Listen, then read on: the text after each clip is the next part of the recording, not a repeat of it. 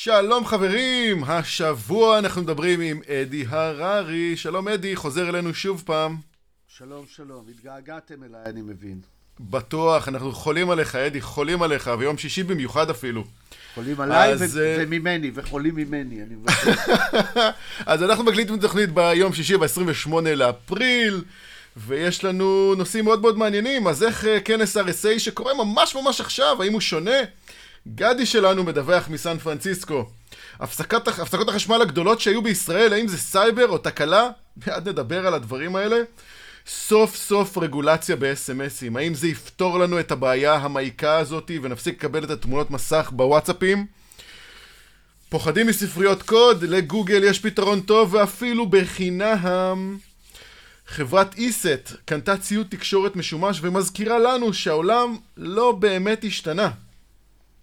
קרן חדשה רוצה לספק מענה הולם להאקרים לבנים שנתבעים לאחרי גילוי חולשה, או דיווח של חולשה. אה, עוד חולשה נמצאה במעבדים של אינטל המאפשרת לקרוא מידע רגיש בדרך חדשה? כלי חדש בשם אוטו GPT יצא לעולם, נדבר מה ההשלכות שלו ומה זה אומר. למי שאוהב טכנולוגיה, אנחנו נדבר על זה בסוף. אז אני רוצה להגיד שהפודקאסט שלנו מפורסם בכל הפלטפורמות המוכרות וגם הפחות מוכרות של הפודקאסטים. אתן ואתם מוזמנים לשמוע ולהעביר לחברים העובדים בחברה או כל אה, אנשים שאתם חושבים שרוצים להיכנס לעולם הסייבר ורוצים להבין את חדשות ומושגי הסייבר. אנחנו מבטיחים לספק תוכניות אקטואליית סייבר איכותיות ומקצועיות. אז אם אתם רוצים ליצור איתנו קשר, אתם מוזמנים להשאיר לנו הודעה בעמוד הלינקדאין של התוכנית, או לשלוח מייל לכתובת cyber podcast שטרודל לימפוקס, limpox.co.il. אדי, מה אתה אומר? אפשר להתחיל? אני אהבתי את המסר הפוליטי שלך, חבוי שם. אתה אתה יודע מה הוא היה, נכון? אני בספק אם זה היה טעות או מסר פוליטי, אה, רותם. אני אשמח לשמוע על מה אתה מדבר. על מה אני מדבר? תחזיר אחורה את ההקלטה ותשמע אותך אומר. בדיוק, אתן ואתם. נכון. הצורה התקנית זה אתם ואתן, אוקיי? בוא לא נתבלבל. נכון. אה, וזה פשוט מזכיר לי... אה, אבל אני רוצה להגיד לך, כזה או אדי, אחר. שאני אני נורא רוצה לעזור. יש לנו בסך הכל היום, אה, אתה יודע, 11% של מאזינות, ואני רוצה שיהיה לנו יותר. אני רוצה שתעשיית הסייבר תהיה יותר, אז אם אתן נשים, שאתם אוהבות את הפודקאסט שלנו, ואתם נהנות מזה, ואתם חושבות שעוד נשים יאז- יאזינו ויוכלו ליהנות ולהבין קצת את העולם הזה של הסייבר, לקבל קצת אקטואליית סייבר, אולי קצת אפילו להיכנס למושגים, אתה יודע, אני שמעתי אפילו שמגייסות, שמעתי אפילו אה, אנשים שלא קשורים לסייבר כסייבר, אלא בתפקידים מסביב, מאזינים לפודקאסט, כי הם רוצים להבין קצת יותר את העולם הזה, אז כן, צריך לתת לזה את הדגש, צריך לתת לזה את המבט, ואם הסמנטיקה מטרידה אותך של אם אתן ואתם, או אתם ואתן, אז אה, אני אדבר אולי רק עם אתן, יאללה, שיהיה יותר בנות, אנחנו צריכים או. יותר בנות, ויש בנות ממש ממש טובות, שאני אפילו מכיר. ודרך אגב, לא מזמן הייתה איתי גם uh, מגישה, את דנית, שגם היא אחלה uh, אשת סייבר, חייב להגיד. ורגע, מה לא מזמן? יש לך עוד מגישה, מיי, לא? ויש גם את מיי, ברור שיש גם את מיי. לא, כי אני- אתה טיפה... מיי פשוט לא בארץ, אז זה לא נחשב. מגלה סימני שכחה, רותם. לא, לא, לא אנחנו- שכחה, זה לא הגיל, זה הארץ. היא פשוט בחו"ל, אתה את יודע. טוב, אני רוצה. גם להתנצל לכל מי שלא אמרנו עכשיו, כל הנשים וכל הגברים. טוב, התנצלויות בסוף. אז בואו נתחיל, איך כנס RSA השנה? אז כנס RSA הוא תמיד הבטחה גדולה שמלא חברות שולחות אליו מלא אנשים בכל שנה. זה דה פקטו הכנס הכי גדול בעולם לאבטחת מידע. כתבנו, גדי עברון, שנמצא ממש עכשיו בכנס, נהנה ממזג אוויר הקריר של סן פרנסיסקו, ויש לו קצת תובנות מעניינות על מה שקורה שם. אז אה, גדי, מה אתה אומר? יצאתי החוצה מהמלון ואני לאט לאט צועד לי הביתה למלון אחר במרחק של עשר דקות. אז אמרתי ששקט מספיק כדי שאני אקליט קצת מה קורה ב-RSA. אז עצום פה, ענק פה. השמועות אומרות שיש פה 19,000 איש לעומת 40,000 שנה שעברה, אבל עדיין, פעילות עצומה. בלי להפתיע יותר מדי, רוב מה שמדברים עליו פה זה AI ו-Generative AI ואיך AI ישנה את השוק ומה AI יעשה הלאה. חברות שונות הולכות ומצהירות, הנה מה שאנחנו עושות ב-AI, לדוגמה, סנטינל 1 הישראלית הכריזה עכשיו על עבודה ב-AI סביב לחפש ולעשות ביחד, ולהשלים מידע ולשאול שאלות. מייקרוסופט, ללא שום ספק, מקדמת את נושא ה-Generative AI בשיתוף פעולה עמוק שלה עם OpenAI עצמה ו-ChatGPT המוכר. יש גם דברים אחרים, לדוגמה, הרבה חברות ציפו שהשנה תהיה סוף כל סוף השנה של ה-API Security. עדיין מדברים פה הרבה על API Security, אבל שוב, AI השתלט בגדול. יש המון הצהרות של המון חברות, המון שיתופי פעולה, אבל בסופו של דבר, מבחינתי זה קומיוניטי. כשהייתי מנכ"ל של חברה, כל היום, מהבוקר ועד הלילה הייתי בפגישות. 20 דקות, חצי שעה, שעה, אחת אחרי השנייה, שכחתי לאכול, שכחתי הכל.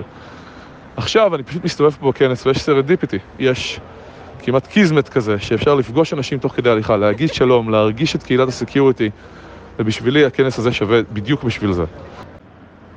וואלה רותם, החלטתי להקליט עוד טיפה, רק כדי לספר על מה שהולך פה. כשנכנסים למטה ל showroom, שיש בו כל כך הרבה vendorים, רואים פשוט משהו כמו אלפיים vendorים, booths, אחד אחרי השני, כל דוכן כזה יש בו בין שניים לשלושים איש. יש חברות שהביאו מאות אנשים. אני חושב שיש פה קונה אחד, איש security או CISO, לכל מוכר. זה פשוט פסטיבל שאני לא יכול לתאר את הסדר גודל שלו. אנשים טכניים גם יש פה, אבל לא הרבה. בסופו של דבר זה באמת פסטיבל מכירות, אבל פה דברים קורים, כאן עסקים קורים. אמרו לי את זה פעם, בשירותים פה עושים עסקים. וללא ספק בעוד אני לא חושב שזה כנס שהייתי ממליץ עליו סתם בשביל לטייל, החוויה הזאת של להרגיש את השוק הזה של ה security, כמה עבודה יש פה, היא מטורפת. מצד שני אגיד שכל שנה אני חוזר, וכל שנה שלושת, שלושת רבעי מכל ה vendorים האלה שרואים פה לא קיימים יותר. אבל תמיד משקיעים בעוד חדשים. אני גם עשיתי היום פאנל על נושא של CISO legal risks, זאת אומרת סיכונים חוקיים ל CISOאים, אה, סמנכ"לי אבטחת מידע, בעקבות כל מה שקרה עם ג'ו סליבן מאובר, עם זה שהוא עכשיו אה, נשפט וייתכן גם ייכנס לכלא. והיו המון המון דיונים מסביב לזה, אבל גם שם הגענו בסוף ל-AI, כי רגולציות של AI כרגע מסתכלות על ה CISO, כמי שיש לו בעצם source of truth, ואת הידע המקצועי להתעסק עם זה, ויכול להיות שקצת מה responsibility סביב זה יעבור גם ל CISO.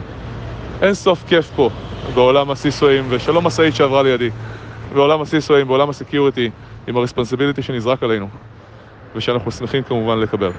אז כאן מה-RSA בסן פרנסיסקו, signing off, גדי עברון. תודה גדי! אז אה, זה היה כתבנו, הפאנליסט שלנו, גדי עברון, שמסתובב עכשיו אה, בקלילות ומדלג מ booth ל booth שם ב-RSA. אדי, אתה היית גם ב-RSA? יצא לך? אדי, אתה ב mute. כן, אבל בשנים ה... בעוונותיי הרבים, זה לא בעוונותיי, האמת היא שב... בעוונ... כן, אולי כן בעוונותיי הרבים, אני אה, די אה, נשרפתי בכנסים. מה הכוונה? זאת אומרת, זה... אם בעבר אה, הייתי מאוד מאוד קין ונלהב, כאילו, ללכת למקומות האלה, אה, עם השנים, אני לא יודע למה, זה פשוט אה, לא עושה לי את זה. אני חייב להגיד שאני אחרי כמה, תקופה די ארוכה שהייתי הולך ומרצה בכנסים אמריקאים, גם לי היה איזשהו סטופ כזה שעשיתי הפסקה. וההפסקה הזאת, אני חושב, עשתה לי טוב. אני נורא אהבתי להסתובב בכנסים ולפגוש אנשים, חברים אמריקאים, אתה יודע, שאתה לא רואה אותם ביום-יום, ומדברים וסיפורים, ויש יש קשר כזה, שאתה פה, אתה חושב שכל הצרות שלך הן מיוחדות, והם באים ומספרים שיש להם בדיוק את אותן צרות. באנגלית שוטפת, מה שנקרא, זה כיף. אז, זה אז כיף. אני, אני אסביר מאיפה זה הגיע אצלי. אצלי זה הגיע, ובכלל יש לי בעיה עם זה, אני, אני יודע שזו בעיה שלי, שאני צריך לעשות את ה-adjustments המתאימים, אבל uh, כמי שמלווה את העולם הזה כבר הרבה מאוד שנים, יש שינוי מסיבי באופי של הדברים האלה, ממה שהיה פעם. מהמקומות היותר אינטימיים, היותר נגיד אה, טכניים וכולי, הרבה, אני לא מדבר דווקא על RSA, אני מדבר על כל מיני כנסים, אה, אפילו בלקט ודברים כאלה, שהם הופכים לכנסים מאוד המוניים, מאוד uh, שיווקיים, מאוד business uh, oriented. גם הדיבור שם הוא לא תמיד, אתה יודע, כאילו אומרים ניטרלי ולא לייצג חברה, אבל אנחנו יודעים שזה לא תמיד ככה, אוקיי? וה... כאילו, אולי תקרא לזה געגועים למקור, אבל uh, כשאתה רואה כזה דבר, ואתה אומר, uh, איפה, איפה הימים שהיו, אני, אבל אני, אדי, אני... כשאנחנו מדברים עכשיו על הכנסים, אנחנו אומרים שהכנסים האלה, הם לוקחים את הדבר שקורה עכשיו ונותנים לו מגנט, מגנטוד שאין בשום מקום אחר. וכמו שעכשיו אה, גדי בא ואומר ש-AI ישתלט על, על כל RSA, האם זה באמת הכיוון שעכשיו אנחנו אה, רצים עליו, ורק על, רק על AI? זה הכל? כל דבר יהיה כן. AI? אז התשובה היא לצערנו כן, כנראה שכן. אה, אני שוב אומר לצערנו, ואני מזכיר לך את הפודקאסט שעבר, שבו אני אמרתי מה אני חושב על הנושא הזה. אני חושב שזה נושא מעולה שיקדם את העולם כנראה בצורה אה, מאוד מאוד מאוד גדולה, בשנים הקרובות וגם אחרי זה. אני רק חושב שאני לא יודע אם יש מישהו שמסוגל להבין את ההשלכות של הנושא הזה בכל מיני תחומים לעצם קיומנו פה. זאת אומרת, למתוד, למתודת החיים שלנו פה היום, ויכול להיות ששינוי מהיר מדי, אנחנו נשלם עליו מאוד ביוקר. ברור. לי שבסופו של דבר זה יעשה אה, אה, טוב. אה, אני חושב שאנחנו לא קולטים איך, למה וכמה. אני חושב שעל שינויים שקורים עכשיו מהר, אנחנו כבר משלמים ביוקר. נכון, נכון. אפרופו שינויים מהירים. אז בוא נלמד מזה. אני לא חושב שאפשר ללמוד מזה כחברה, אנחנו נרוץ תמיד יותר מהר כמה שאפשר, זה לא משהו שבאמת אפשר לעצור. אבל uh, בואו נתרחק כרגע מהכנסים הגדולים והדברים המטורפים שקורים שם, ובואו נדבר על מה שקרה לנו פה בארץ. חשמל, הפסקת חשמל שהייתה ביום חמישי בארץ, היו קרקע פוריה של קבוצות תקיפה לנכס את התקלה כמתקפת סייבר. אני חושב ששווה לעשות פה טיפה סדר. תקלות במערכת החשמל הישראלית מגיעות אלינו כל כמה שנים, וזה לא דבר חדש בכלל. זה, זה... תקלות החשמל היו ויהיו, וגם עוד יישארו פה עוד הרבה מאוד שנים. כי המערכת עצמה עובדת בצורה מאוד בעייתית, ואולי שווה להגיד על זה כמה מילים. אז אדי, מה, מה נגיד כמה מילים? תגיד. תחנות כוח של חברת החשמל עובדות ברשת מסונכרנת, בדיוק כמו תקשורת נתונים. כל התחנות צריכות לשמור על תדר עבודה קבוע ולוודא שאין בריחה ממנו. הבעיה מתחילה שתחנות כוח לא יודעות להפיק חשמל בצורה ליניארית. זאת אומרת שתחנת כוח פועלת יודעת לייצר את, כמות, את הכמות החשמל שהיא יודעת לייצר. אין אפשרות לייצר פחות או יותר. בואו נבין את המורכבות של מערכות חשמל. יש לנו בארץ 23 אתרי ייצור חשמל, אם אנחנו מסתכלים על מ-2019. כל תחנה יכולה ליצור כמות שונה של חשמל. ביחד כולם יכולים להגיע לכ-14 גיגוואט. לרוב תחנות יספקו חשמל לתשתיות קרובות אליהן, והמערכ... והמערכת הזאת, בתצורה הזאת, רגישה לשני סוגים של תהליכים. האחד הוא ירידה מהירה של דרישת חשמל, והשני, עלייה מהירה בביקוש. אנחנו מבינים שתחנת כוח צריכה בין 15 דקות ל-30 דקות כדי להתחבר ולהסתנכרן לרשת. לכן חברת החשמל מכירה את כל הלקוחות הגדולים שלה, וגם אנחנו, הלקוחות בבית, נכנסים להיכרות הזאת. זאת אומרת שאם כמות מספיק, מספקת של אזרחים פתאום יחליטו לפתוח את האור בבית באותו הזמן ולסגור אותו כמה פעמים בצורה מסוכנת, הפלנו את רשת החשמל. כן, בכזאת קלות. אני אתן דוגמה אפילו. חוקרים ממכון ויצמן שלנו פרסמו מסמך שלצורך הפלת רשת חשמל צריך כ-1500 נורות כדי, כדי להגיע לקריטיקל מסה להפלת רשת חשמל. אם מישהו מתעניין, למחקר קוראים IoT goes nuclear, uh, nuclear creating a Zigbee chain reaction כמו שאמרתי, אם נצליח לגרום למערכת אוטומטית להוריד או להעלות תחנות, לאחר כמה ניסיונות הרשת פשוט תיפול ותהיה אחלה הפסקת חשמל, קוראים לזה בעולם המקצועי השלט רשת. היום ב-2023 ברשת החשמל יש כבר כמה מערכות קטנות לייצור חשמל, כך ששינויים מינוריים יכולים להיספג יחסית יותר בקלות, אבל גם אלה יש גבול מאוד מאוד ברור. הדבר השני החשוב שצריך לקחת בערבון המוגבל, העובדה שהיום יש הרבה שיח על סייבר. או שאתם אוהבים את התחום, או שלא באמת, אה, או ש, אה, שלא באמת אומר שכל דבר הוא סייבר, תכלס. אם איזה קבוצה עלומה מחו"ל טוענת שהיא הורידה את החשמל, ומנכ"ל החברה, אדי, מנכ"ל החברה עולה ברדיו וטוען שזה לא סייבר. למה לתת לקבוצה הזאת מקום בשיח שלנו? למה לספק להם את התשתית הזאת? הגבול צריך להיות אצלנו. ולמען הסדר הטוב, לא לקבל שטויות.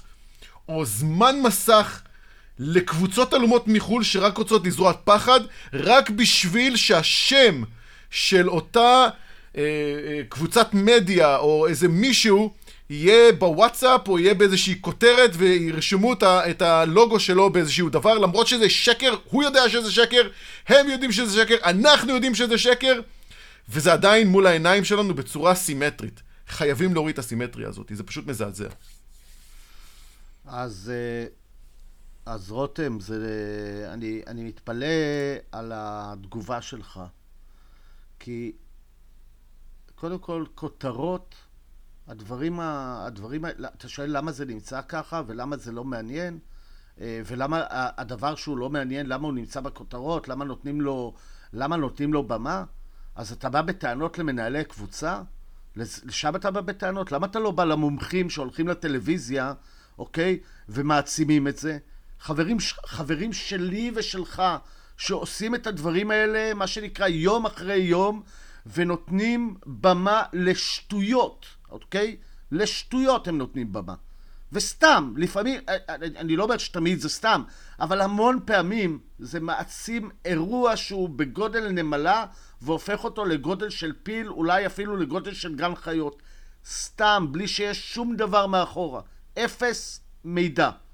אפס מידע. אני, אני, אני, ואני מסתכל ואני אומר, מה לעזאזל קורה פה? זאת הסיבה, דרך אגב, שלא שומעים אה, לדברים מקצועיים בעיתונות או במדיה לא מקצועית. אה, מדיה לא מקצועית, הסיקור שלה לא מקצועי, וכן, נותנים לזה במה, כי זה סקסי, כי זה יפה, כי נכתוב כותרת. אה, קבוצת, אני, קבוצת איראנים הורידה את החשמל בישראל לחצי שעה, וככה גם נזרע כל מיני אה, אה, אה, פחדים ו... ואיך אומרים, ו... ואנדרלמוסיה בין האנשים שלא מבינים ומסתכלים על זה, נו רותם, אני, אני בטח לא צריך להגיד לך, אתה יודע כמה, כל שבוע, אתה יודע מה, אימא שלי נמצאת אצלנו בשבתות המון.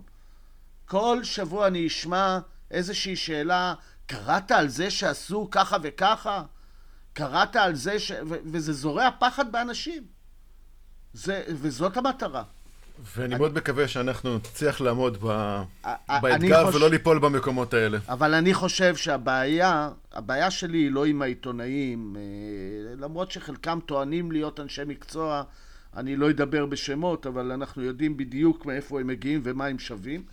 אבל אני רוצה להגיד שהטענה המרכזית שלי היא כלפי אנשים שלפחות אני בצורה אמיתית מעריך את אותה מקצועית, זה לא שהם לא מבינים מקצועית, אני מעריך אותה מקצועית, אבל הם יעשו הכל, הכל כדי לקבל עוד תמונה או עוד באמת לוגו למטה של אה, תראו מה הוא אומר וכולי. את רובם אני מעריך מקצועית. ואני מתפלא, לפעמים אני גם ארים טלפון אחר כך ואומר, בשביל מה זה היה טוב? כאילו, למה? ואומרים לי, מה, אתה לא מבין בשיווק, אתה לא מבין ב-PR, אתה לא יודע, זה בסוף מקדם אותנו, ואז אנחנו עושים עם זה דברים טובים. עזוב, אני, אני לא... אה, אה, אני, אני חושב, אני רוצה לספר לך דבר אחד.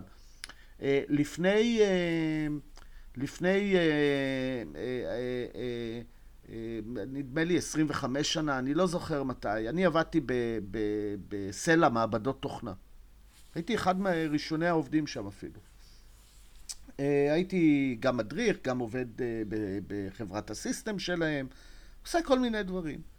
ואז היה איזה באג, אני לא זוכר איך קראו לו, נדמה לי Love Me. אה, איזשהו, קראו לו Love Me, איזשהו באג תולעת, תולעת. היה איזה תולעת שקוראים לה לאב, כן, זה נכון. כן, בדיוק, בדיוק. בתחילת שנות האלפיים. כן, ואז, אה, אה, לא יודע איך, אני כבחור צעיר בתחום, אה, כמה שנות ניסיון בודדות, ביקשו ממני להתראיין. והלכתי לטלוויזיה להתראיין. כשראיתי את הריאיון אחר כך, כשהקליטו אותו, הבנתי שאני יותר לא מתראיין. אוקיי? כי זה פשוט לא מעניין אותם, זה, זה, מה הם עושים? הם חותכים את הנקודות כדי שיתאים למה שאתה אומר, שיתאים, אני לא אומר שלא עשו לי נזק או משהו כזה, פשוט הרמה הטכנית לא מעניינת וההסבר להדיוטות הוא לא נכון, זה הכל. אז uh, בסדר, אז אני ככה uh, אה, בחרתי לעשות, וככה אני עושה כבר הרבה זמן, הרבה שנים. אה, זהו, אני, אני חושב, אני חושב שזה, אני מבין את הנקודה השיווקית של אנשים, אני לא פוסל אותה, אני מבין למה... אדי, בנ... זה ימשיך להיות, זאת השיטה, זאת הדרך, אין מה לעשות, הכותרות האלה, אבל היא לא נכונה. ו- וכשקורה איזה אירוע כזה, וכולם רצים ומחפשים אה. רגע להתעדכן, מהר, מהר, מהר, וכל חדשות מקבלים ואוכלים, זה בעיה. אבל היא, לא נכ... אבל היא לא נכונה, הדרך לא נכונה. אתה רוצה שאני אזכיר לך את מקרה אפליקציית רמזור והכתבות שעשו על הסכנה המרכזית שבאפליקציה הזאת, שכתבו, אדי, חתומים עליהם אדי, אנשים. נו. אדי, באחת הקבוצות וואטסאפ שאני נמצא בהן, כתב בן אדם שהוא נמצא ממש בחדר הבקרה של חברת החשמל כשזה קרה, הוא היה שם, הוא ראה את זה קורה. ועדיין נתנו מקום לפרסום הלא הגיוני הזה של... אני אפילו לא אגיד את השם של הקבוצה. לא רוצה להגיד את השם של הקבוצה. לא זה אחד, זה אחד מהבעיות של עולם הסייבר היום, הבעיות הגדולות, שאני קורא לאנשים, תפסיקו לספר סיפורים ותתחילו לדבר עובדות. אדי, נקודה. בוא, אני חושב שאפשר לסגור פה את הדיון ולדלג לסיפור הבא, שהוא גם סיפור יפה. או, יאללה. אנחנו בני אדם ואנחנו חיים על סיפורים, וסיפור טוב הוא מוכר. ובוא תראה מה מכרו לנו עכשיו? נו. ממש לא מזמן ראינו איך הרגולציה האמריקאית נכנסת לתוקף. עכשיו התור שלנו, אדי. משרד התקשורת סוף סוף עשה את מה שדיבר במשך שנים. והשבוע, ושבוע שעבר, ב-25 לאפריל, קרה דבר שהרבה אנשים לא היו בטוחים שיגיע, גם אני, חייב להגיד. סוף סוף יש מנגנון, וצריך להגיד, אדי, משמעותי, שמוודא שמי ששולח הודעות אס.אם.אס הוא גוף שאותו אנחנו רואים בסלולרי. או שמה שנקרא בשפת העם, הסוף להודעת הפישינג שמשתמשות בשמות דואר ישראל ומשרדי הממשלה. הרגולציה דורשת הקמת תשתית הכרת הלקוח, שתהיה הבסיס להתקשרות, והיא דורשת כמה תנאים טובים. הראשון, יידרש לעבור תהליך של הכרת הלקוח, know your customer מה שנקרא, על ידי חברות הפצת המסרונים. זיהוי הלקוח יתבצע באמצעות מפגש וידאו מצולם הצגת שתי תעודות מזהות ואישורים המוכיחים בעלות על עסק או תפקיד מורשה בארגון המבקש לרכוש את חבילת השיווק. 2. ייאסר שליחת הודעות ומסרונים שיווקיים תוך שימוש במספרי טלפון לא מזוהים או שמות המכילים תווים, סימנים או אותיות בלטיניות שלא עברו עימות ודאי. הגישה למערכת הפצת המסרונים תחייב עימות דו-שלבי, הכולל סיסמאות חזקות בלבד ומנגנון נעילת חשבון באופן אוטומטי לאחר, לאחר חמישה ניסיונות כניסה שגויים. כך, שלושת הוקטורים המשמעותיים קיבלו מענה הולם ברגולציה, וכרגע, אם תקבלו הודעת אס.אם.אס של דואר ישראל, תוכלו ממש להתלונן על זה. אז מי בכלל צריך את הדבר הזה? מה שנקרא, מסתבר שכולנו קורבנות של השיטה. לפי סקר שערכה ActiveTrail באמצעות חברת iFocus, 98% מהישראלים עדיין מקפידים לפתוח את יישום הודעות SMS בסמארט... בסמארטפון שלהם. 79% פותחים אותו לפחות פעם אחת ביום, והכי גרוע אני חושב, 20% מהם קוראים כל הודעה שהם מקבלים. אנו בסייבר עם חברים מברכים את הרגולציה החדשה ומקווים, שכול... ומקווים באמת, כולנו, שזה באמת יהיה צעד משמעותי. אדי, זה הסוף לאס.אם.אסים המגוחכים שאנחנו מקבלים והתמונות מסך של uh, זה שלח לי ככה וזה שלח לי ככה? אז אני אסביר. אני לא חושב שזה הסוף, זה אחד. אני חושב שכמו כל דבר בסקיוריטי, זה מקדם אותנו למצב שהוא יותר טוב מהמצב הקודם. Uh, ואחר כך אנחנו נחשף, סליחה. למלחמה האינסופית הזאת. הרי, הרי כל עולם הסייבר הוא מלחמה של חתול ועכבר בין אנשים שמנצלים אה, דברים מסוימים או טכנולוגיה מסוימת לטובתם שלא, מה שנקרא, שלא כפי כוונת המשורר, ומהצד השני המגנים שמוצאים פתרונות כדי לחסום את אותם ניצולים של התוקפ, התוקפים, מה שאנחנו קוראים, קוראים להם התוקפים.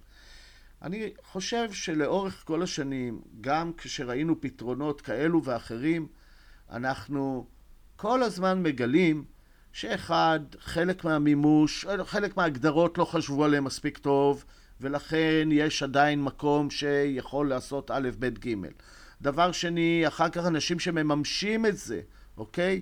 במימוש עצמו לא ממומש הכי נכון, ויש ככה וככה וככה. אה, אני חושב שזה צעד נכון, אני חושב שיש עוד הרבה דברים שאפשר לעשות. בכלל, כאילו, אני שואל את עצמי, למה אס.אם.אס היום? כאילו, בשביל מה? מי, מי צריך את ה-SMS הזה? אני חושב שבעוד, אולי היום עדיין יש אנשים שמשתמשים ב-SMS, אבל אני חושב שאם היו מבטלים את הטכנולוגיה הזאת ומשתמשים בטכנולוגיית מסג'ינג כזו או אחרת, או אפילו שגוגל, כמה טכנולוגיות... גוגל ממש שמה תקן פה. יפה. אז היה באמת פתרון שברמת הוודאות שלו הוא הרבה יותר גדול וגבוה, ויהיה הרבה יותר קשה לזייף אותו. אני מניח שיש תשובה טובה למה משתמשים גם היום ב-SMS, אבל אני, אני חושב שב... כאילו, לדור החדש, או בוא נגיד לדור הילדים שלנו, אה, אני, אם אני, אם אני, עדיין יודעים מה זה אס.אם.אס, אבל אני, אני, אני חושב שאני יכול לספור על יד אחת את כמות האס.אם.אסים שהילדים שלי קוראים או כותבים, בש, כותבים בוודאות, אבל קוראים גם כן בשנה. זאת אומרת, אז SMS uh, הנה. תראה, לפי הסטטיסטיקה, אם רוצים להיכנס ל... ולראות כמה פנסיה יש להם, הם חייבים להיכנס ל-SMS. אין, ברירה. אתה מדבר להיכנס ל-SMS מה? כדי להזין סיסמה? זה מה שאתה... כן, זה גם פונקציה. תקשיב, הם, הם דורשים ממך להיכנס, ואתה צריך להיכנס ולהסתכל על מה שיש לך שם בשביל למצוא את זה. אה, בסדר, אני, אני יותר מדבר, בסדר, גם סיסמה יכולה להיות אס.אם.אס פישינג וזה, בסדר, אני, אני מבין מה שאתה אומר. אני חושב שה-SMS לא יישאר לו עוד הרבה שנים בעולם. אני חייב להגיד, התקן של גוגל קוראים לו uh, RCS, שזה Rich Communication Service, ואנחנו מאוד מקווים שאולי זה ייתן גם איזשהו מענה. נכון? כן. דרך אגב, אתה יודע שהכל כבר פתור, פתור, כביכול פתור. אה, הרבה מהדברים שאנחנו עושים היום כאפליקציות חיצוניות פתורות בתקינות של וויפ, של אה, סיפ, מסג'ינג, העברת קבצים, אה, כן, יש גם אבל אתה יודע, הצפנות. אנחנו דיברנו על זה, אני חושב, לפני חצי שנה, שהפרוטוקולים עצמם, שחברות התקשורת משתמשות, התקן ששכחתי איך קוראים לו, משהו 7, ברח לי עכשיו מהראש. מה, SS, SS7 כאילו? כן, כן, בדיוק. סיגנל, סימפל כן. סיגנל, משהו כזה. סימפל סיגנל 7, נו. בדיוק. זה תקן שהפעם האחרונה שעשו לו אה, אה, עדכון זה היה ב-93. אתה יכול לחפש בשואו נוט שלנו, אתה תמצא את זה. לא, אני. מכיר, את ה, אני מכיר את התקן טוב, אבל... אמ, 93. בסדר, כן. אוקיי. טוב, אז אה, בואו נמשיך לנושא הבא. לי באופן אישי יש כמות די יפה של סקריפטים שאני מגדל לשימוש עצמי. אדי, זה, זה חוקי לשימוש עצמי, נכון? לגדל סקריפטים. לגדל בכל פעם- סקריפטים. בכל פעם שאני צריך להוסיף תמיכה לעוד ספרייה, שאני פחות מכיר, אני תמיד... יש לי איזו תחושה לא נעימה בגב. השערות שם, זה, זה פשוט, אתה יודע, זה כאילו... זה פשוט... זה פשוט מדי, ופייר, אני לא מכיר אותם. ואין לי שום אינטראקציה איתם, חוץ מהעובדה שאני חושב שהשם שהם בחרו לספרייה הוא שם מגניב. אם יש משהו יותר מעצבן בסיפור הזה, הוא שגם אם אני מכיר את הספרייה, ואפילו את מי שפרסם אותה, הכל יכול להיות ממש מושלם עד העדכון הבא, שבו הספרייה יכולה אה, להיות עם תוספת קטנה שתעשה לי וואחד כאב ראש. היום יש כל כך הרבה חברות שמוכרות פתרונות בדיוק לתחושה שלי בגב. הם יסרקו את הספרייה כשהיא מתעדכנת, יוודאו שאין תוספות לרצויות, ב- ויבדקו את כל ה-dependencies של, של הספרייה. ועוד מלא פיצ'רים מגניבים. הבעיה עם הפתרונות האלה שהם יקרים בקטע אחר. לפעמים כשאני עושה סקר אבטחת מידע לחברות גדולות מאוד עם מערכי פיתוח, אני כל הזמן נדהם מכמות הפתרונות היקרים שהחברות מטמיעות. מהפתרונות של חברות ישראליות דרך אגב, כמו Snyk, JFrog, Checkmarx ועוד ועוד ועוד, יש מלא חברות, גם ישראליות. עוד הרבה חברות. אז מה עושה מישהו קטן שאין לו תקציב כזה, כמוני? או סטארט-אפ ממש ממש קטן. פה בדיוק נכנסת גוגל לתמונה. לפני שנה גוגל החליטה שתקיפות על ספריות קוד פתוח זה אחד הנושאים הכי חשובים שצריך לשים עליהם על, שולחן הניתוחים. ההחלטה שהתקבלה משנה בקצת את סדרי הכוחות ומאפשרת לכל אחד, בין מפתח מהחדר שינה סטארט-אפ עם שלושה יוצאי 8200, או אפילו חברה מבוססת לקבל בצורה מאובטחת ומאורגנת לשימוש יותר מאלף ספריות קוד פתוח של Python ו Java, שגוגל עצמה משתמשים במערכות ה production שלהם. לאחר שהצוותים של גוגל עוברים על כל, על כל החבילות האלה עם הכלים הכי טובים ועם האנשים הכי מוכשרים, כמו שרק גוגל יכולה לעשות. לא ניכנס לכמות הבלתי פרופורציונלית של תקיפות שקרו ממש, ממש בשנתיים האחרונות הכוללות השתלטות על חבילות, הכנסת חבילות עם שמות דומים, יצירת אתרים משוכפלים ועוד ועוד. אז בואו בוא נדבר תכלס, אדי, על, על הפרויקט הזה שגוגל עושה. לפרויקט הזה קוראים Assured Open Source Software, שזה מנגנון שגוגל החליטה להוציא החוצה לעולם הגדול, בצורה הייחודית רק כמו שגוגל יכולה לעשות. אז מה יש לנו פה? יש לנו חברה גדולה מאוד שמשתמשת בספריות קוד פתוח וכבר עושה את כל הבדיקות האפשריות לספריות קוד פתוח שלה. אז היא פשוט החליטה לפרסם את ה-API בצורה כזאת שכל מי שרוצה להשתמש בספריות קוד פתוח, לאחר שהיא בדקה ו- ו- וסקרה, ויש לה, להם אפילו bounty על אותן ספריות, כי זה ב production שלה, וזה מחברה, מה שנקרא, טובה, מבית טוב, מוזמן להשתמש בכלי בלי פחד. גוגל בעצם לקחו את הבעיה הכי גדולה שיש בעולם הקוד פתוח, שזה האמינות שלו. והיא הורידה אותו לרמה זניחה. לגוגל יש API חינמי, ואני מקדיש חינמי, שמאפשר לכל אחד להטמיע אותו, את אותו API שלהם, עם כמה כלים ממש טובים כמו גישה למטה דאטה של הספרייה עם הפרטים, כמו כמה ספרייה מתוחזקת בפועל, מי מתחזק אותה, האם יש חולשות בספרייה והאם הם טופלו, האם הספרייה עברה code review, האם היא משתמשת בגרסאות ישנות או חדשות של ספריות אחרות, dependencies, איזה סוג רישיון ועוד ועוד ועוד ועוד. כמו כן, אפשרויות להשיג את ההש של כל הקבצים לצורך אימות, כך שאם, כך שיש גם פתרונות שאפשר להטמיע ממש על ה-CICD עצמו. אני חושב, אדי, שגוגל עשתה פה משהו מטורף. אני, אה, אה, היא עשתה, היא הורידה את הבר של אה, שימוש בספריות קוד פתוח לכמעט כל מי שרוצה להשתמש בשירות הזה, בחינם, ממש בחינם. זאת אומרת שאם אני רוצה עכשיו לכתוב בקוד פתוח, זה שם. אני יכול. ויש להם כל כך הרבה ספריות, יש להם AI ו-REST, ובאמת, המגוון שם הוא ממש ממש גדול, וגם הבטיחו שהם יגדילו אותו. אז אני צריך להגיד גם כל הכבוד לגוגל, שלקחו על עצמם את הדבר הזה ונותנים אותו שירות לקהילה בחינם. אדי, זה שווה שירות בחינם? אני, אמר לי אה, מישהו חכם, אני לא זוכר את שמו, שמה שאני מקבל בחינם בסוף עולה לי יותר ביוקר. אה, והמחיר יגיע. אני חושב שהיוזמה היא יוזמה מבורכת. אני חושב שיש שני דברים שצריך לשים אליהם לב, כי אני לא, לא בקיא בדיוק במה שקורה פה, אבל אה, לומר שגוגל משתמשת בספריות open source זה לא תמיד נכון. למה? מכיוון שלפחות בנושאים שאני הסתכלתי, התעסקתי לא מזמן במציאת מפתחות הצפנה של סשנים. ואז אה, הסתבר לי שיש איזה משתנה סביבה שאתה יכול לשים לדוגמה בכרום או בפיירפוקס, environment variables, keylog file, משהו כזה, ואז הוא שומר לך את ה-session key של הגלישה שלך, הוא שומר אותו ב log file. וכשביררתי, בדקתי ב-OpenSSL, איפה זה נמצא, והכל, עשינו עם זה כל מיני דברים, ואז הבנתי שלמעשה גוגל לא משתמשת בכרום, לא משתמשת באמת ב-OpenSSL, אלא בספין-אוף שלו.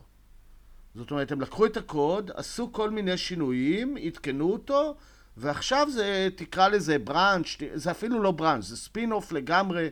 שהמקור הוא OpenSSL, אבל הספרייה עצמה היא שייכת לגוגל. עכשיו נשב, ויש הרבה ספריות כאלה שהם לקחו... אתה מדבר בכרום? כן. כרום כולו הוא open source, לגמרי.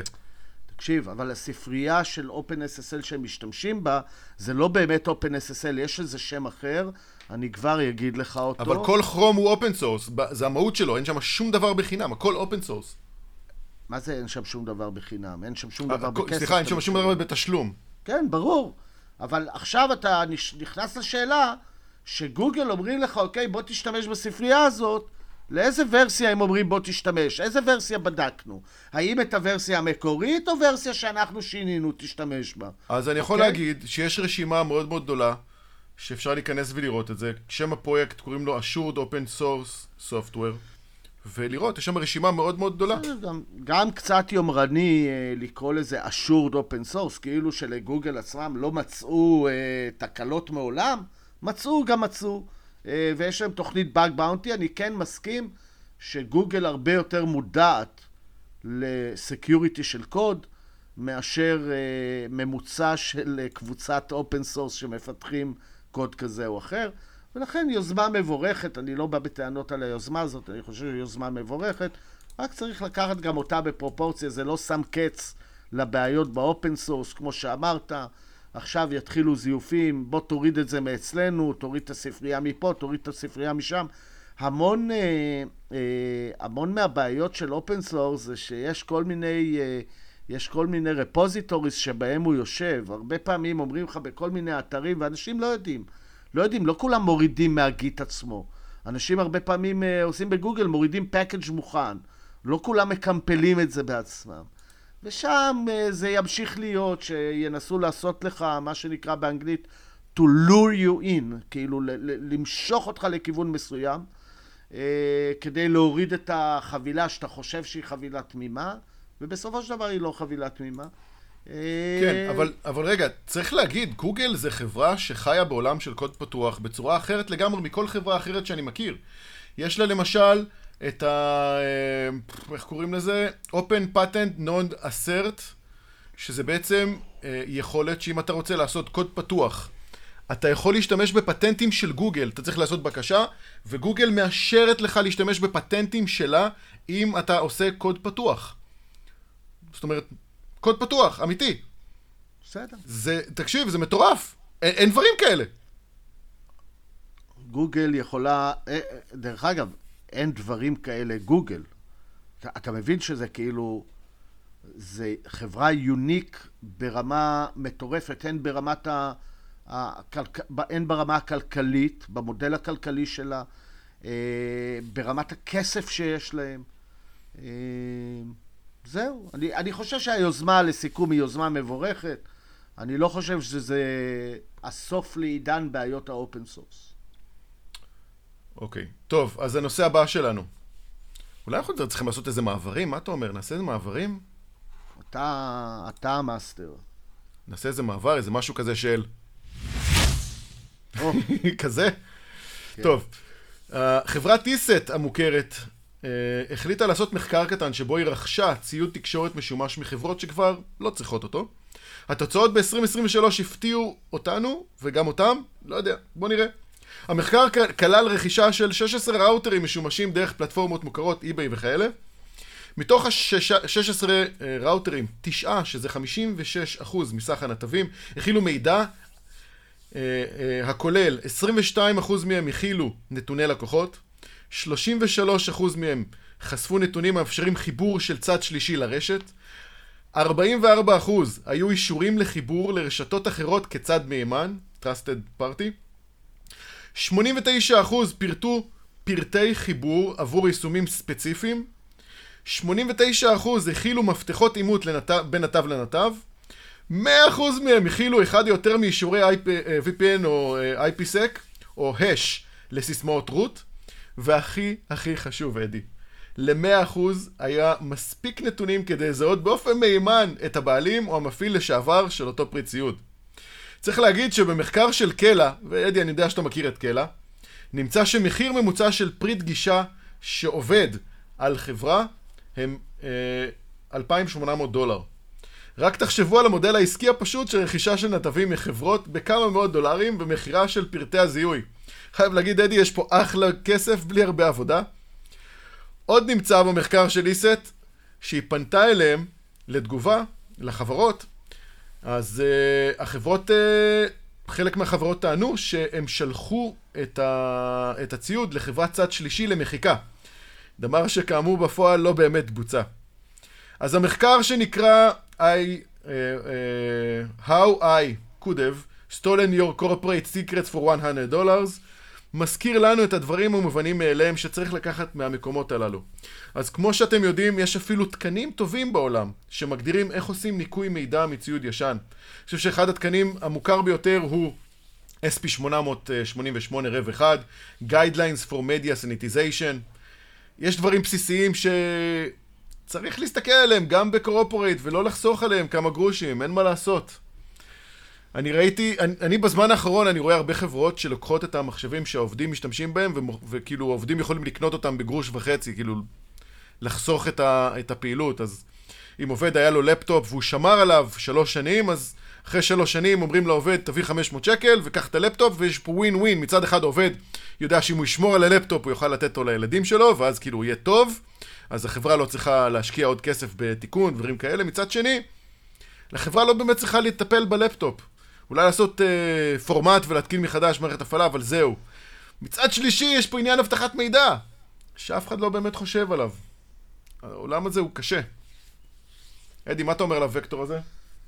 אה, זה וקטור אה, מימים ימימה. אה, אני חושב שדווקא בעניין של ראוטרים לא צריך לשלוח לחברות למחיקה, ומכאן מכאן אני מבין שהחברות כנראה לא הבינו את השאלה, כי שולחים למחיקה בדרך כלל לגריסה, שולחים, לחברות שיעשו את זה, שולחים דיסקים. כדי לרסט ראוטר בדרך כלל, אוקיי? אה, אז כמובן, אני, אני לא יודע על איזה דג- דגמי ראוטרים מדובר, בעבר היו כרטיסים לסיסקואים, היו כרטיסים של PCM-CIA קראו לזה. כרטיסי זיכרון, אה, אקסטנשנים כאלה כרטיסי זיכרון, אקסטנשנים של זיכרון, אז את זה כמובן לא למכור עם הנתב, ושם היו יושבים כל הקונפיגורציות והכל. אה, יש פקודות מאוד אה, בסיסיות למחיקה של אה, NVRAM ולמחיקה של ציודי תקשורת ולעשות להם reset. בהרבה מהציודים גם יש כפתורים בחוץ.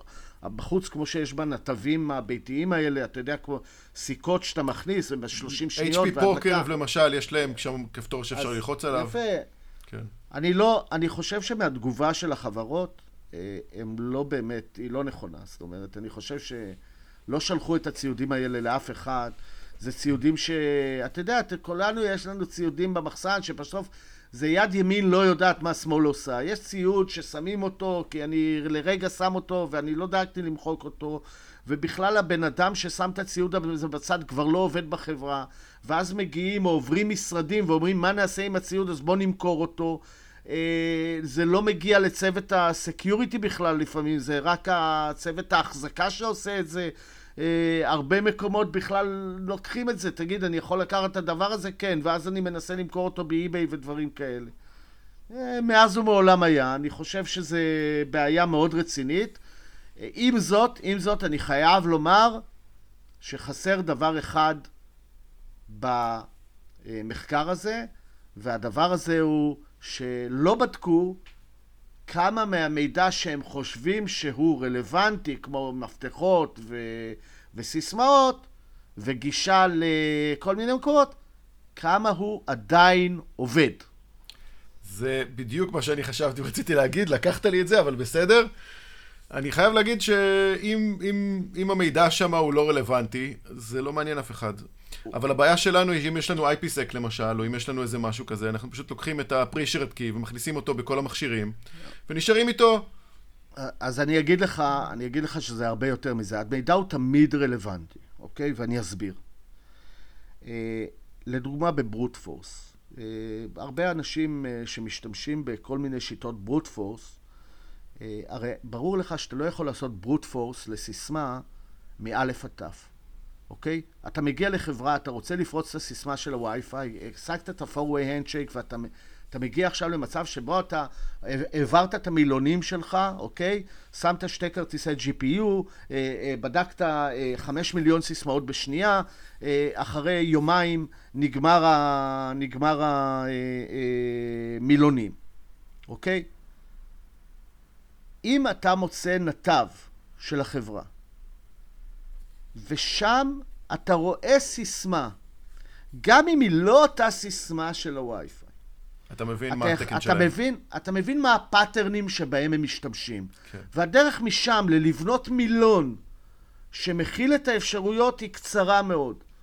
אני אגיד יותר מזה, גם אם אתה יודע שזה 16 תווים, רנדומליים, ואתה צריך לעשות, אה, להריץ סיסמה של רק 16 תווים ולא מ-1 עד 16, לגמרי. זה, זה חוסך אה, לגמרי. כמויות היסטריות עכשיו, של ה- דברים. הכמות, כמות הריקונסנס, השלב של הריקונסנס, השגת המידע לקראת תקיפה במח, במכשירים כאלה, היא מטורפת. וגם אם המידע לא רלוונטי, הוא מקצר את התהליכים לתוקף בצורה מאוד מאוד מאוד ברורה לקראת המטרה שלו. כן. טוב, אה, רגע. כן. בנושא קצת יותר שמח. היו לנו כמה סיפורים בשנים האחרונות על האקרים לבנים שמצאו חולשות גדולות ומשמעותיות. וכשהם דיווחו לחברה בעלת הנכסים הם קיבלו תביעה, כאילו הם פרצו ועשו להם נזק. צריך להבין שבעולם החדש והדיגיטלי שאנחנו חיים בו, היכולת לשמור על אבטחת מידע ברובה סבירה אל מול הנוף המשתנה ברמה היומיומית, או אפילו כל שעה. זה צורך מאוד גדול. חברות או ממשלות לא תמיד רוצות או חושבות שהן אה, צריכות לעמוד בקצב הזה, וכל מי שאומר אחרת הם האויב. אז קרן חדשה נפתחה בארצות הברית בשם Security Research Legal Defense Fund, מנסה להיכנס בדיוק, בדיוק בסדק הזה, בין האקרים לבנים לבין חברות שלא מוכנות לקבל את העזרה שניתנה להם בחינם. הקרן תספק תמיכה כלכלית להאקרים שביצעו פעולות עם רצון טוב לעזור, אבל נתקלו בחברה שמחפשת אותם ותובעת אותם בבית המשפט. והם כאמור צריכים תמיכה כלכלית לתביעה, כי האקרים הם בדרך כלל, ווייט האקרים הם לא אנשים עשירים. הקרן תספק את המלגה עצמה לפי התנאים הבאים. המבקש צריך עזרה כלכלית. המלגה תינתן רק לאחר מתן תמיכה כלכלית, סליחה, המלגה תינתן רק למתן תמיכה כלכלית לייצוג משפטי כשהיא לא כוללת התנהגות לא חוקית או סחיטה. זאת אומרת, לא, לא, לא ניסו לסחוט פה את החברה או לעשות משהו שהוא לא חוקי. מחקר, אבטחה או גילוי פגיעות נעשה בתום לב. בוצע למטרת בדיקה, חקירה או תיקון או, או גילוי של ליקוי או פגיעות אבטחה בתום לב. בוצע באופן שנועד למנוע פגיעה ביחידים או בציבור הרחב, וכן המידע הנגזר מהפעילות נועד לשמש בעיקר לקידום אבטחת מידע או בטיחותם של מחשבים או תוכנות, או מי שמשתמשים במחשבים או בתוכנה, תכלס. והדבר האחרון, באישור הדירקטוריון. צריך להיכנס פה לאיזשהו שכל של הדבר הזה. זה מסוג הפתרונות שמגיעים מצד הציבור, שבעולם מתוקן היו צריכים להיות מתוקנים על ידי חוקים ותקנות שהיו מונעים את התביעות המופרכות האלה, אני חייב להגיד מופרכות. ויש תביעות מופרכות לא הגיוניות בכלל. כמו למשל, אה, אם אנחנו רוצים לקחת דוגמה ישראלית, על זה שהיה לנו פה בחור, שאני לא חושב שאפילו אפשר לקרוא לו האקר, שהוא הצליח להגיע והוא אפילו הציג ל... אה, באתר בתי המשפט שיכול להגיע לכל מקום ועדיין תבעו אותו ועדיין הכניסו, ניסו להכניס אותו לכלא, אפילו הכניסו אותו לכלא, שכחתי את השם שלו. מי, אתה מדבר על אה, הלמו? יש מצב. שהוא בא ואמר, חבר'ה, עם דפדפן, אני נכנס, הוא בא והציג את זה כבעיה. ועדיין נכנסו בו. אני חושב שזו הייתה טעות. אני לא אגיב, כי אני אה, מכיר אה, את חלק מהמקרים, אה, אם זה אכן מה שאתה מדבר, ובחלקם הייתי מעורב באופן אישי, לכן אני לא יכול להגיב על, ה, על העניין הזה. אני יכול להגיד לך שאם הוא אכן נכנס לכלא, זה היה בצדק, אוקיי. אז כנראה לא על דברים כאלה. כנראה. של גילוי. אה, טוב. רגע, רגע. עוד חולשה נמצאה אה, אה, במעבדים של אינטל. אז עולם המעבדים עבר בדיוק את מה שעולם ה-IT עבר בכללותו. יש רגע שבו מנהל IT בחברה, בחברות הגדולות מבין ומקבל את העובדה שהוא לא באמת שואל, שולט בכל המערכות שלו. מי ששולט על המערכות שלו הם אינסוף תוכנות, סקריפטים, בשפות שונות, תומכים מרחוק, חומרות חדשות, ואיך לא, תשתיות ענן, שהוא כנראה לא מבין איך הם עובדים. עולם המעבדים, בדיוק כמו אותו מנהל IT, שואף להמציא את עצמו מחדש כדי לעמוד בכל האתגרים הלא פחות ממטורפים שצריך לעמוד בהם. ועל זה הוא משלם בכמה דברים. הוא צריך לעשות הרבה שינויים והוא מבין, ש- והוא מבין בהם פחות ופחות. הוא נדרש לייעץ, לייעוץ ותמיכה מגורמים שלישיים שהוא לא סומך עליהם ב-100%, הוא נדרש לקבל החלטות סותרות בדרך הניהול שלו, מערכות לא מתחלפות, הן רק מתווספות על הקיים. מערכות לא תמיד מדברות אחת עם השנייה, דבר שגורם לעוד מערכות שיתווכו בין המערכות שלא מדברות עם המערכות שכן מדברות, ואז זה מתחבר. בואו נעשה long story short, גם אינטל הוסיפה כל כך הרבה מנגנונים חדשים אה, אה, המספקים מהירות לכמעט בכל שכבה אפשרית. כך שהמעבד שיש לנו היום הוא מערכת ממש מתוחכמת של קאש ותזמונים של קאש. כזה, אה, אה, כזה כמו שה-IT, אה, כזה IT נקרא סקריפטים המאפשרים לשמור על עוד קצת מידע בזיכרון, בגלל שהפקודה הבאה תצטרך גם את המידע הזה, ואנחנו הרי רוצים לחסוך את הזמן כתיבת הנתונים לזיכרון כמה שיותר מהר. דבר אשר משאיר כמויות די גדולות של נתונים באזורים שונים. הבעיה מתחילה כשאזור בזיכרון משמש לעוד תהליכים בזיכרון. כי גם הזיכרון הוא משאב, משאב די מוגבל. אז יש לנו אפשרות לקרוא את המידע הקיים שם, ובדרך כלל המידע שנמצא בקאש הוא מידע טוב לקריאה על ידי תוקף. גם החולשה שפורסמה במחקר, שנקרא Timing the Transient Execution, a new side channel uh, attack on Intel CPU, מצליחה לקרוא מידע מהקאש של כמעט כל המעבדים החדשים והישנים של אינטל על ידי שימוש ברגיסטר בשם EL Flang, ELA AGS, ש... EF Flang, שבכלל uh, מספק מידע על מצב המעבד. המתקפה שהיא מסוג side channel מאפשרת לקרוא מידע מה cache כמו החולשה של Meltdown, שפורסמה לא מזמן ופוצ'פצ'ה די מהר על ידי כל יצרניות המעבדים. אגב, הפצ'פוץ' הזה הוריד מהפרפורמנס של המעבדים. החוקרים מצאו את, את המתקפה, החוקרים מצאו, הצליחו לעשות את המתקפה בשני שלבים. הראשון הוא הפעלת טריגר החלפת מצבים וקידוד נתונים סודיים דרך אותו buffer EFL lags והשני מדידת הזמן ביצוע של הוראות ה-KCC לפענוח הנתונים. הנתונים בניסוי הראו שמתקפה השיגה 100% החזור נתונים אה, עבור אה, אינטל i7-6700 ו-i7-7700 והייתה לה הצלחה מסוימת מול המעבד החדש ביותר של אינטל i9 10980 XE הניסוי נערך על אובונטו 2204 עם גרסת קרנל uh, של uh, 5.15 מה זה אומר? זה אומר שאחר שעברנו את הדרישה הבלתי מתפשרת של הצורך במהירות, אנחנו מבינים שמהירות זה דבר מסוכן. ואין באמת דרך לאבטח אותה מבלי שיהיה לנו תאונות כאלה. אני גם בטוח שיש עוד הרבה חולשות כאלה שטרם נמצאו, או אם להיות יותר קונספירטיבי, עדיין לא פורסמו. אין, אין, אין מה לעשות, יודע, אנחנו צריכים לחיות עם, ה, עם הדברים האלה בחומרה, זה פשוט שם. ואם אנחנו ניקח את הפרק הקודם שלנו, שאנחנו דיברנו על מאיצים של... אה, של וידאו, אנחנו מבינים שכל פעם שאנחנו נוגעים בחומרה, יש פה vulnerabilities, וזה חור בלי תחתית.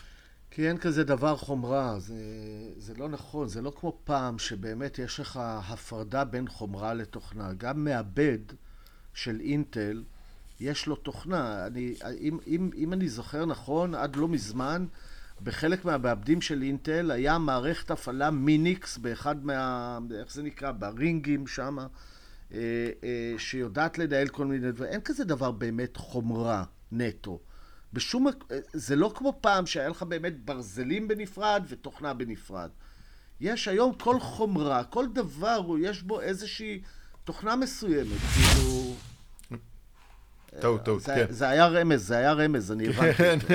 בקיצור, בקיצור, אה, מה שאני כן יכול להגיד זה שמהיכרותי עם הסייד צ'אנל, הסייד האלה של ה-CPU, אנחנו חווים אותם חדשות לבקרים, להאזין ל... ל...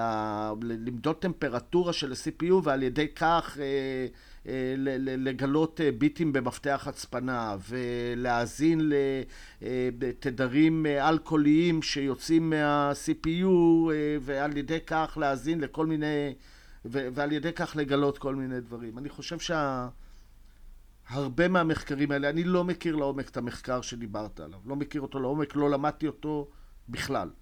אני רק אומר את זה בכלליות, שהרבה מהדברים האלה, רמת קושי המימוש היא ענקית, ולכן נכון שזה קיים, אבל זה לא באמת מהווה סכנה, אלא אם כן אתה חושש מכל מיני ארגוני אה, ביון כאלו ואחרים, ומהם אתה צריך לחשוש 24/7 בלי קשר למה קורה מסביבך ברמה הטכנית. קיצר, אתה אומר לנו, בואי נחיה עם הדבר הזה, אין מה לעשות, אני תתמודדו. לא אומר שאין מה לעשות, אני אומר שצריך לתקן, אני רק אומר שכששומעים כאלה דברים, לא צריך עכשיו לרוץ ולהחליף את הפלאפון לפלאפון שעובד עם uh, מנואלה, אוקיי? זאת אומרת, זה בסדר, זה קורים כאלה דברים, אפשר uh, לחכות שיתקנו אותם, חיינו עם זה, אנחנו נחיה עם זה גם כן עוד שנים. Uh, זה שפתרו את הבעיה הזאת לא אומר שאין בעיה אחרת, ומסכים איתך לגמרי. דרך אגב, אני חושב שהרבה מהפרצות שאנחנו קוראים להן זירו דיי, אני יודע, לא חושב, סליחה. אני יודע שהרבה מהדברים שאנחנו קוראים להם zero day, הם לא באמת zero day. הם נכון. zero day עבורנו, אבל לא כן. zero day עבור האנשים האחרים. זה הכול. נכון. טוב. עכשיו זה הגיע בזמן. המנוע של OpenAI הוא ממש חמוד, אבל הבעיה הכי גדולה שלו, שבלי שאתם עושים לו בייביסיטר, הוא לא באמת עושה משהו.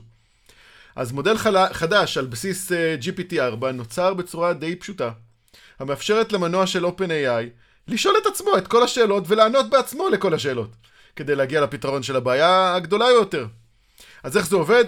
אתם מגדירים בשפה פשוטה מה אתם רוצים לעשות, והמערכת, דרך שימוש ב-GPT-4, תפרק את הדרישה שלכם למשימות קטנות, תעביר אותם שוב למנוע, ושוב עוד פעם, להש... עד שכל המטרה תושלם. אה, דבר אשר דורש מין בוט ש... של ניהול של כל התהליך. הקונספט שהוא בסופו של דבר שתקבלו תשובה מסוג בוצע. זהו, נגמר. איזה דברים אפשר לבקש? או... ואיך עושים, איך אפשר לעשות את זה בבית, או דרך מערכת מוכנה? בואו נדבר על זה. בואו נצלול לפרטים. אז אה, אפשר לבקש דברים כאלה. תכתוב לי תוכנה או אתר שעושים ככה וככה וככה. כמו למשל, יש לי אתר ואני רוצה לעשות אה, מכירה של בגדים. אתר של, אה, לא יודע, פאנצ'ר מאכר.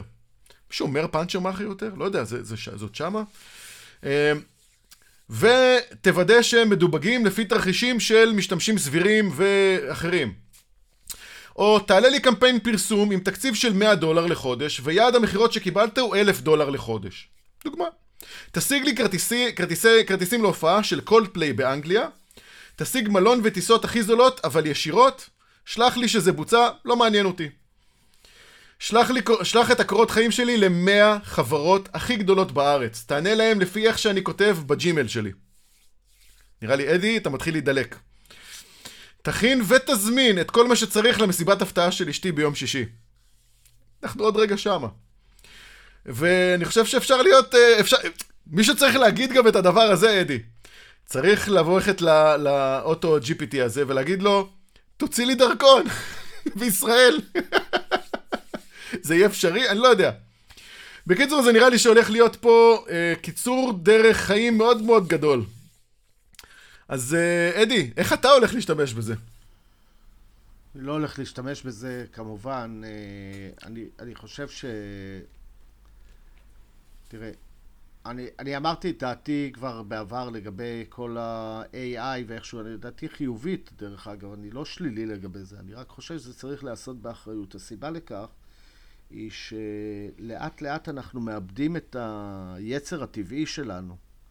אני תמיד נותן דוגמה, אה, יש לי כלב, הכלב הוא כלב מעורב, הוא נמצא אצלי מגיל חודשיים, הוא, אה, לא יודע, אה, סוג של, נגיד, מלינוע מעורב עם כל מיני אחרים כנראה.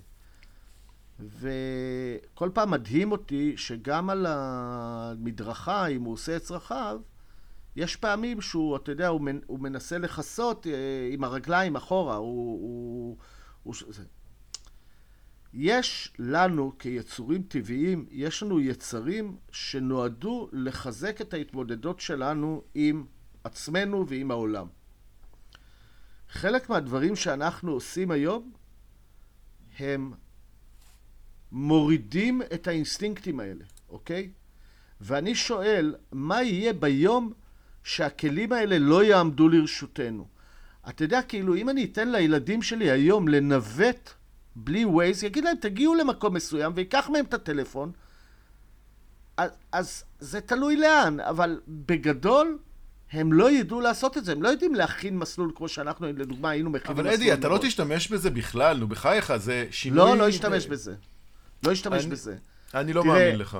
אני גם ממעט להשתמש בצ'אט GPT. אני משתמש, אני חייב להודות. אני משתמש בצ'אט GPT לא פעם, לא פעמיים, לא שלוש. אבל לא כל דבר שאני צריך. דרך אגב, אתה יודע שאני אה, מתעסק בהכשרה של אה, אנשים. ו, וגם שם, לדוגמה, אה, אסור צ'אט GPT. למה? למה? כי, כי, כי חלק מההכשרה אה, של אנשים בכלל ברמה הטכנית, לא- לאו דווקא אצלנו, אני מדבר על הכשרה כאילו בגדול. חלק, הדברים הטובים שאתה לומד, הדברים שאתה באמת לומד אותם טוב, זה הדברים ששרפת עליהם שעות ואז הבנת את הטעות הקטנה שלך, אוקיי? צ'אט GPT לא מאפשר לתהליך הזה לקרות. הוא לא מאפשר לתהליך הזה, וזה תהליך למידה חשוב מאוד. עם זאת, אני גם כן חייב להודות שכשאני מגיע למסקנה שאנשים חקרו, או שאני חקרתי מספיק נושא מסוים, מספיק, זאת אומרת, אני כבר מכיר אותו לפני ולפני, וחסר לי סינטקטיות, או חסר לי באיזה ספרייה אני צריך להשתמש, או מה עדיף לי לעשות ככה או ככה, אה, ואני מודה שזה טיפה, מה שנקרא, צביעות, אבל אני אומר, ממרומי גילי, אני כבר לא, אה, בוא נגיד, אני כבר לא עם אותה כמות סבלנות ואותו כמות אנתוזיאזם אה, שהיה לי בעבר לדברים האלה, ואני מרשה לעצמי לקצר את הדרך לפעמים. ואני בהחלט יודע שזה קיצור דרך, והאמת, שאני גם מרגיש מצפונית שטיפה יש לי בעיה עם זה. שחלק מהדברים זה לא באמת אני עושה, אלא חלק מהדברים עושים בשבילי. אה, אין מה לעשות, אבל זה בסוף, אתה מבין שבסוף אה, יש תחרות, זאת אומרת, אה, איך, אה, אה, נדמה לי שציין את זה, ראיתי איזה פוסט של אה, מעצב גרפי באחת מחברות הגיימינג, שהוא בא ואומר, תקשיב, אה, יש את מיד ג'רני, או אני לא יודע מה, אה, את אחד מה-AI לתמונות האלה, אוקיי? ושאלו אותו, אוקיי, אז איפה הבעיה? והוא אמר, תקשיב, עד היום אני הייתי בטוח במקום עבודתי. למה? כי נכון שאני אולי טיפה יותר יקר, או נכון שאני טיפה מאחר בבוקר ומרשה לעצמי כל מיני דברים, אבל בסוף, בתוצר הסופי שלי, היה הבדל בין מה שאני מוציא לבין מה שאחרים מוציאים.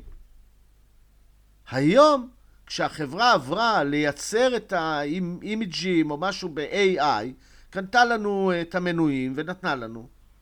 אז גם זה לוקח, גם היו צריכים לצמצם את הצוות מ-10 ל- מעשרה אנשים לשני אנשים, וגם, אמנם אני קיבלתי, הוא אומר, אמנם אני קיבלתי להיות אחד משתי האנשים האלה, אבל אין הבדל עכשיו בתוצרים. אין שום הבדל בתוצרים שלי או שלו. אנחנו שנינו כותבים פרומפטים ל-AI כדי לייצר משהו. הזמן שאנחנו מייצרים אותו הוא אותו זמן, האיכות היא אותה איכות. אה, אז לא מה שונה? מה שונה? אה, לא שונה, אין שום דבר שונה. שום דבר שונה. השונה, אני אגיד לך מה, השונה הוא שביום שהדבר הזה ייעלם, אם יקרה מצב כזה, אחד ידע להסתדר ואחד לא. אבל כנראה שזה לא יקרה. זאת אומרת, אה, שוב, אני... אני מרגיש כמו איזה חטיאר דינוזאור שמסרב לקבל את הקדמה, ככה זה נשמע. ויכול להיות, דרך אגב, שזה נכון. אני רואה את זה אצל אנשים אה, מבוגרים ממני, אצל... אה, או, או, אה, אבי נפטר, אבל אצל אמי אני רואה שכשאני בא לדוגמה ואומר לה אה, להפקיד אה, צ'ק, יש לה איזה צ'ק שהיא צריכה להפקיד, והיא רוצה ללכת לבנק, כי היא רוצה ללכת לבנק, היא רוצה לראות את הפקיד מפקיד את הצ'ק.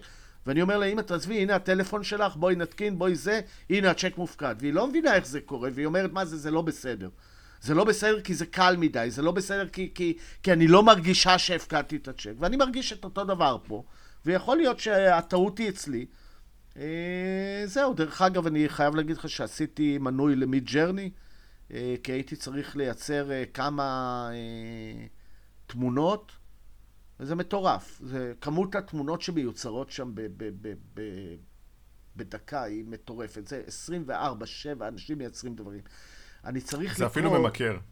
אז רציתי לשאול אותך, למי שייכות זכויות היוצרים?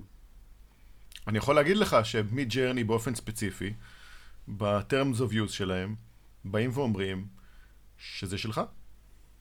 תעשה עם זה מה שאתה רוצה. כן, אבל כשאתה מייצר, כולם רואים את זה. כולם יכולים להוריד את זה. אתה יכול לעשות עם זה מה שאתה רוצה. מה שאתה טוב. רוצה. הם לא יתבעו אותך, בוא נגיד ככה. זכויות יוצרים, אה, מדברים על זה רק, רק מתי שהיוצר רוצה לאכוף את זה. ברגע שהוא לא רוצה לאכוף את זה, אין זכויות יוצרים. אבל השאלה, האם לי יש זכויות יוצרים על זה, או אם מישהו מייצר תמונה, אני גם יכול להשתמש בה. אז לך באופן ספציפי אין זכויות יוצרים מלאים על התמונה הזאת. אבל אתה או. יכול להשתמש בה. אז אולי יש פה... זכויות- ה- יש לך זכויות- יש לך זכויות שימוש. אז אולי פה ה- יהיה ההבדל, אתה, אתה מבין? יכול להיות שיהיה באמת הבדל בין אה, אנשי מקצוע שכשאתה רוצה לעשות משהו שיש לך זכויות יוצרים עליו, ובאופן, וב-AI אתה, אתה לא תוכל לעשות את זה. יכול, כן. יכול להיות שפה יהיה ההבדל המהותי. אה, ויכול להיות ששוב פעם, אתה יודע, כאילו, אה, אני לא, מזמן לא שמעתי את, ה, את הביטוי הזה, ואני בטוח שגם אתה לא שמעת אותו הרבה, הרבה זמן. כשאנחנו היינו יותר צעירים, היה את הביטוי, זה שווה יותר, למה? כי זה עבודת יד. נכון? כן. היו אומרים על דברים שהם עבודת כן. יד. אבל הכוונה לא שזה- הייתה לעבודת יד, זה הכוונה הייתה למישהו שישב והקדיש זמן, נכון, נכון, ונתן נכון. לזה את הדברים. נכון, אגב, נכון. גם מג'רני, יש אנשים שהמקצוע שלהם, כמקצוע, זה הפרומפטים, זה ההגדרות, זה הדברים, זה ההיכרות, זה, זה עולם שלם. לגמרי, הבנתי שעכשיו באוניברסיטאות, אה, יש אוניברסיטאות שמתחילות ללמד את זה, אה, כאילו כתיבת פרומפטים, אה, ואני אני מסכים. ו... אגב, לצורך חושב- העניין, אני אגיד שברגע שאתה מדבר על צ'אט GPT, אני גיליתי שלהסביר לאנשים על כתיבה של פרומפטים, יותר קל לקרוא לזה מולדינג. זאת אומרת, לעשות מולד. אתה יוצק. אתה אתה- נכון. יוצק אותו לתבנית מסוימת, ואז בעצם הוא עובד לפי אותה תבנית. אז molding, כשאני מסביר לאנשים זה הרבה יותר קל להם, אז uh, מוזמנים להשתמש. molding. אז בקיצור, מה שאני אסיים עם זה, שכאילו, AI פה להישאר, לא... צריך לראות איך זה ישפיע עלינו, צריך לראות איך, זה, איך, איך נקבל את זה. לי קשה כנראה, כי אני, אה, מה שנקרא... תקשיב, Auto-GPT זה הדבר הבא, ואנחנו... כי אני מעניין. שמרן, כי אני חתיאר שמרן שמסרב לקבל את הקדמה. אז אה, אני אעשה את אותו דבר גם בפרק של אדי, של אה, גדי, ואנחנו נראה איך הוא, איך הוא ידבר על זה ומה הוא יגיד אחרי RSA. נכניס גם כן אוטו GPT. טוב. היה נחמד, מעניין לשמוע כמה דעות. אדי הררי, תודה רבה לך. תודה לך, רותם. אני הייתי רותם בר, ואנחנו נתראה בשבוע הבא. אז אה, יאללה ביי.